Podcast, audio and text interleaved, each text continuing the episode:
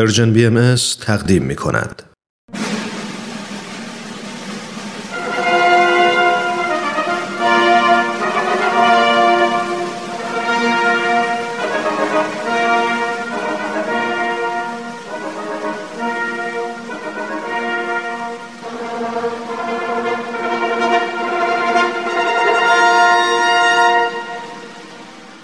تاریخ به روایت مورخ من کتاب تاریخ نبیل رو از ترنم دوستم گرفتم که بخونم. این کتاب یه قسمت از تاریخ ایرانه که تا حالا نشنیده بودم. کتابو که باز کردم خود نبیل که اونو نوشته شروع کرد با من حرف زدن. خیلی عجیب بود ولی خیلی هم برام جالب بود. این تاریخ یه بخش از کاری از گروه نمایش رادیو پیام دوست. تهیه کننده و کارگردان امیر یزدانی.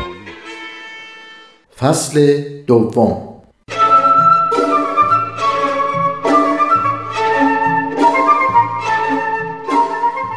ای مهربان بهای من تو تایید کن تو توفیق بخش. ما افسرده ایم تو دریای آتش.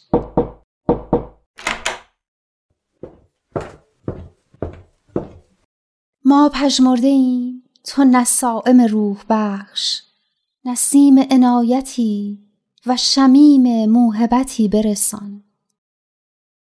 چقدر قشنگ خوندی قربونت برم. چرا افسرده و پژمرده ای؟ چی شده؟ افسرده و پژمرده نیستم اما یه جوریم. از دیشب تا حالا یه حسی دارم. احساس می‌کنم یه چیزی رو از دست دادم اما نمی‌دونم چی. انگار یه گم شده داشته باشم. دیشب تاریخ نبیل میخوندی؟ آره تاریخ نبیل میخوندم راستی چرا مردم این کارا رو می‌کنن؟ چرا تیشه به ریشه خودشون می‌زنن؟ چرا راه صاف و ول می‌کنن و با سر میپرن تو دره؟ چرا سیاهی و به نور ترجیح میدن؟ تو هم امروز چه سالای فلسفی می‌کنی ها؟ نه واقعا چرا؟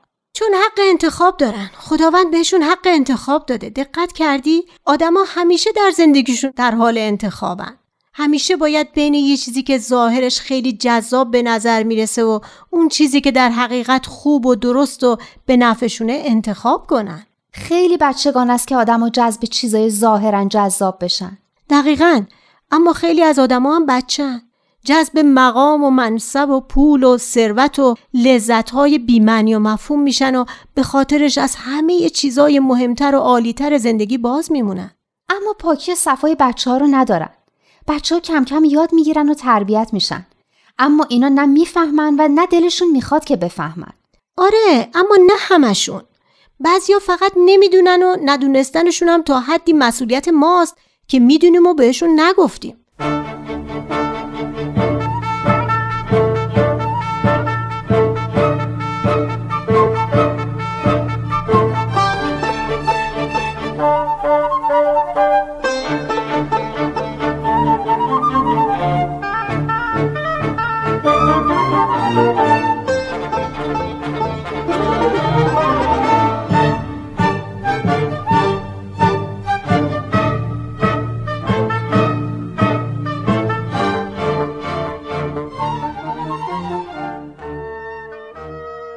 نمی‌تونم این کتاب رو کنار بذارم. همش دارم درباره شهادت حضرت باب فکر می‌کنم.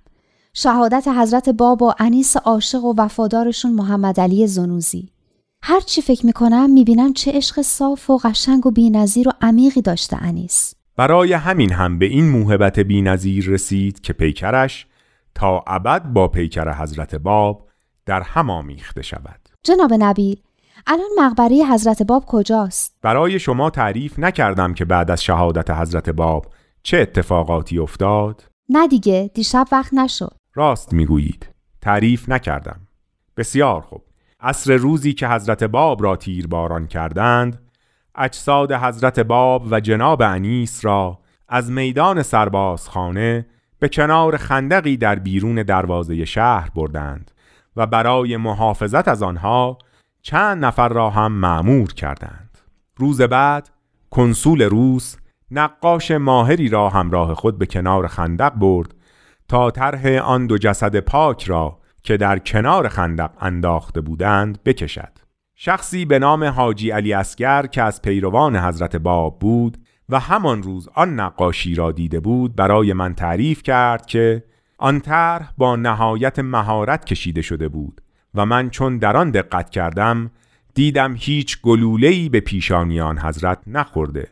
روی زیبا و لبهای آن حضرت هم از آسیب گلوله محفوظ مانده و هنوز اثر تبسم خفیفی بر آنها آشکار بود. جونم به آرزوشون رسیده بودن الهی. حاجی علی اسگر تعریف کرد که بدن آن حضرت از اثر گلوله ها پاره پاره شده بود. بازوها و سر میرزا محمد علی زنوزی نیز واضح و مشهود و مانند آن بود که محبوب خود را تنگ در آغوش گرفته و خود را سپر بلای او نموده است. الهی چقدر غمانگیز و در این حال چقدر قشنگ. بله حاجی علی اسگر تعریف می کرد که من از مشاهده آن تصویر از خود بیخود شدم. بی اختیار صورتم را برگرداندم. قلبم به شدت می‌زد. به خانه رفتم و در را به روی خود بستم و تا سه روز و سه شب نتوانستم چیزی بخورم و نه خواب به چشمم آمد. درباره دوره کوتاه زندگانی آن بزرگوار که سرشار از سختی و بلا و غم و اندوه و زندان و تبعید بود و عاقبت اینطور تمام شده بود فکر می کردم و تصویر همه جلوی چشمم می آمد و همانطور که در بستر افتاده بودم از شدت غم و اندوه گریه و ناله می کردم حق داشته. هرچند حضرت بابا انیس به آرزوشون رسیده بودن اما آدم نمی‌تونه ناراحت نشه. خیلی غم حالا مقبره حضرت باب همونجا تو تبریزه. خیلی دلم می‌خواد برم اونجا رو زیارت کنم. نه پیکر حضرت باب بعد از آن به همت پیروان از جان گذشتهش مسیری طولانی را طی کرد. آنها در ابتدا آن پیکر مقدس را شبانه از کنار خندق به کارخانه حریر بافی یکی از بابی های میلان انتقال دادند و بعد در یک صندوق چوبی گذاشتند و از آنجا به محل امن دیگری بردند و محل آن را از همه پنهان کردند. پس اون نگهبانایی که مسئول حفاظت از اجساد بودند چی؟ آنها گفتند که آن اجساد را وقتی در خواب بوده اند درندگان خورده اند و سهلنگاری خود را با این دروغ پوشاندند.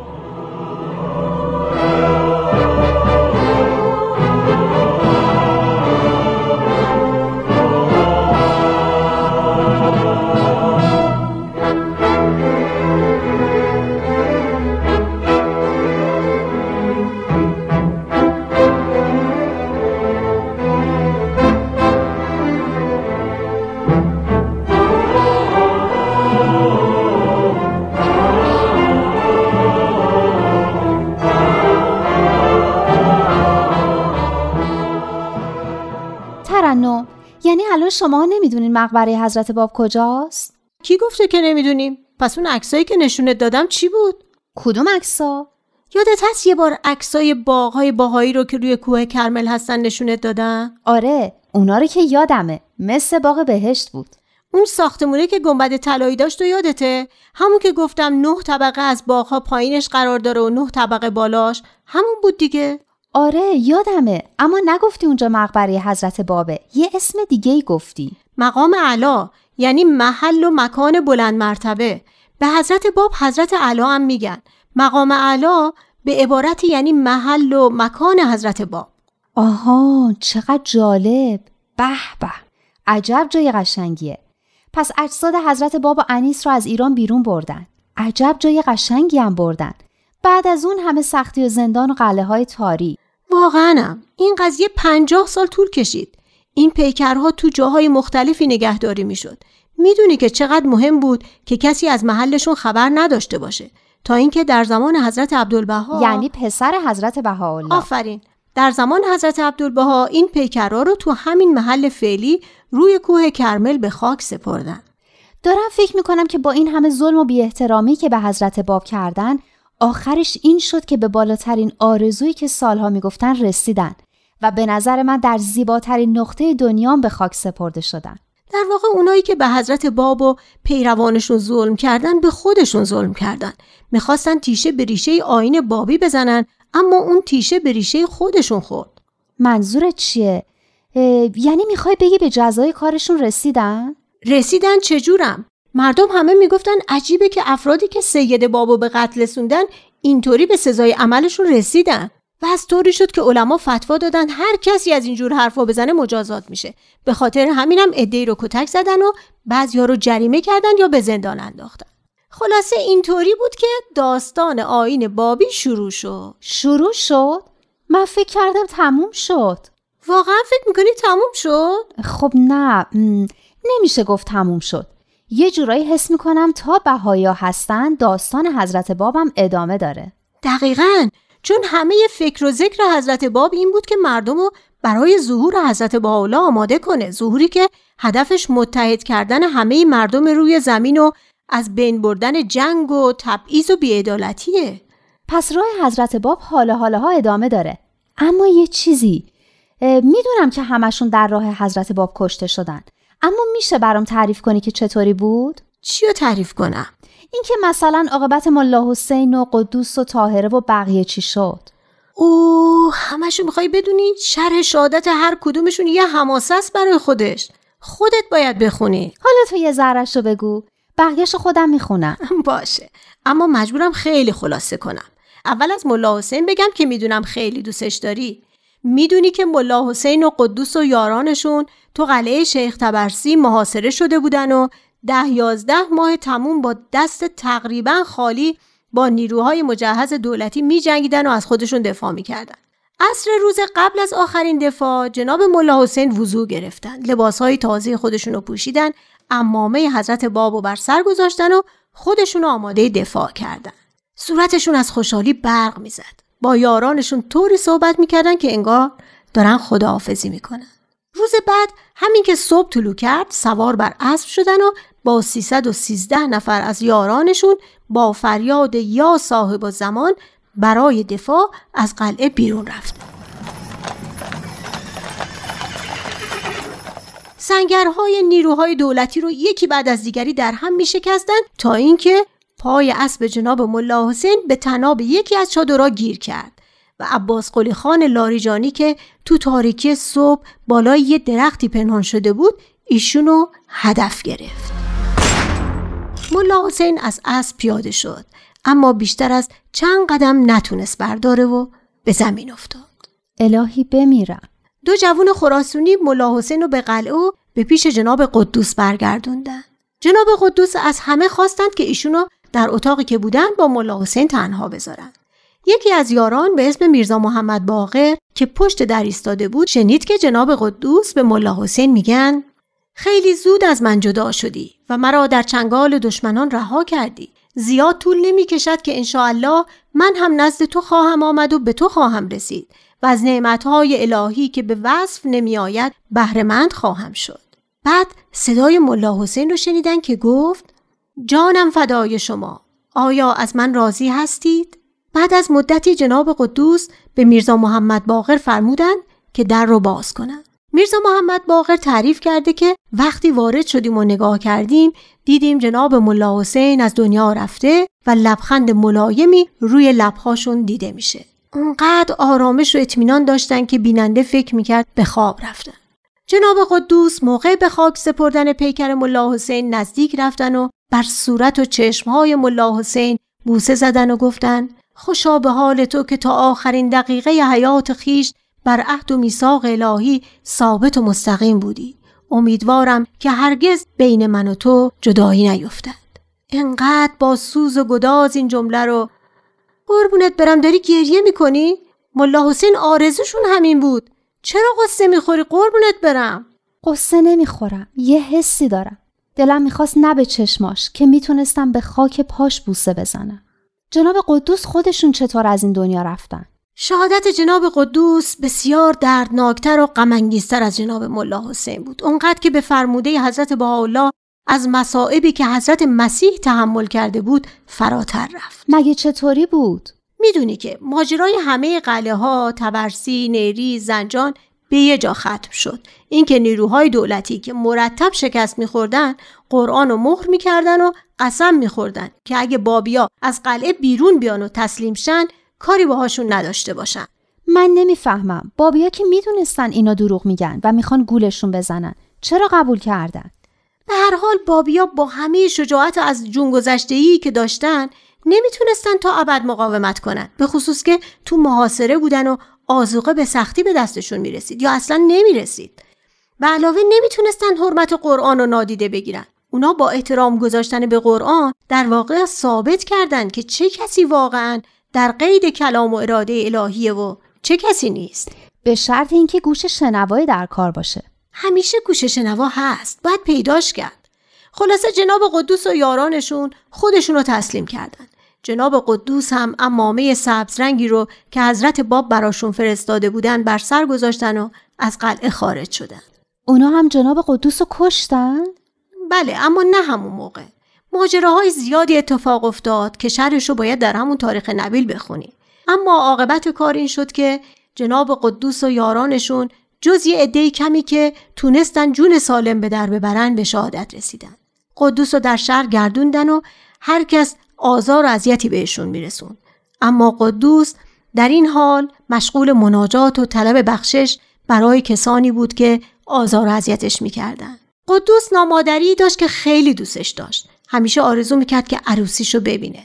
وقتی قدوس رو وارد سبز میدون کردن فریاد زد کاش مادرم اینجا بود و جشن عروسی مرا می‌دید. در این موقع مردم بهش اجوم آوردن و شهیدش کرد. فکر کنم این عاشقانه ترین عروسی دنیا بوده. تاهره رو تو خونه کلانتر تهران زندانی کرده بودن. وقتی فهمید که زمان شهادتش رسیده به همین اندازه راضی و خوشحال بود. اونم کاملا آرایش کرد و لباس سفیدی از ابریشم پوشیده بود و اتاقش رو معطر کرد اینا رو زن همین کلانتر که خیلی هم به تاهره ارادت پیدا کرده بوده تعریف کرده کی می‌تونسته بهش ارادت پیدا نکنه یه همچین ترکیبی از هوش و شجاعت و پاکی و زیبایی و روحانیت اونم تو دوره‌ای که زنا به هیچ هم حساب نمی شدن. اون وقت زن کلانتر از کار تاهره تعجب نمی‌کنه؟ چرا؟ اما تاهره بهش میگه که من خودم رو برای دیدار محبوبم آماده کردم. بعد از زن کلانتر می‌خواد که وقتی مامورا برای بردنش میان پسرش رو همراه تاهره بفرسته که شاهد مرگش باشه و از مامورا بخواد که جسد او رو توی چاه بندازن و روشو بپوشونن.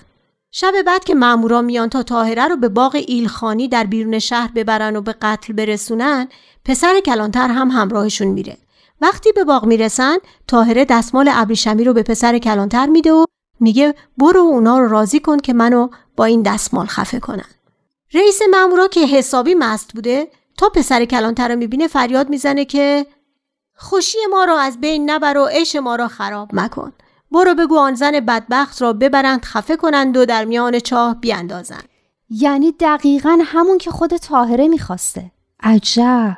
بله همون که خود تاهره می‌خواست. این هم شرح شهادت تاهره تاهره قدوس ملا حسین محمد علی زنوزی همشون با عشق و اشتیاق از این دنیا رفتن. چی رو پیدا کرده بودن که حاضر بودن به خاطرش از همه چیزای عزیز این دنیا از همسر و فرزند و مال و منال و شهرت و مقام بگذرن و تازه اینقدرم خوشحال و راضی باشن؟ شایدم نباید بگی چی باید بگی کی رو پیدا کرده بودن. اونا حضرت باب رو پیدا کرده بودن. محبوب حقیقی رو پیدا کرده بودن. محبوبی که همه قلب و تار و پود وجودشون به سوی اون کشیده می‌شد. راست میگی. تصور عشقی به اون بزرگی خیلی سخته. مگه اینکه قلبی به اون بزرگی داشته باشی؟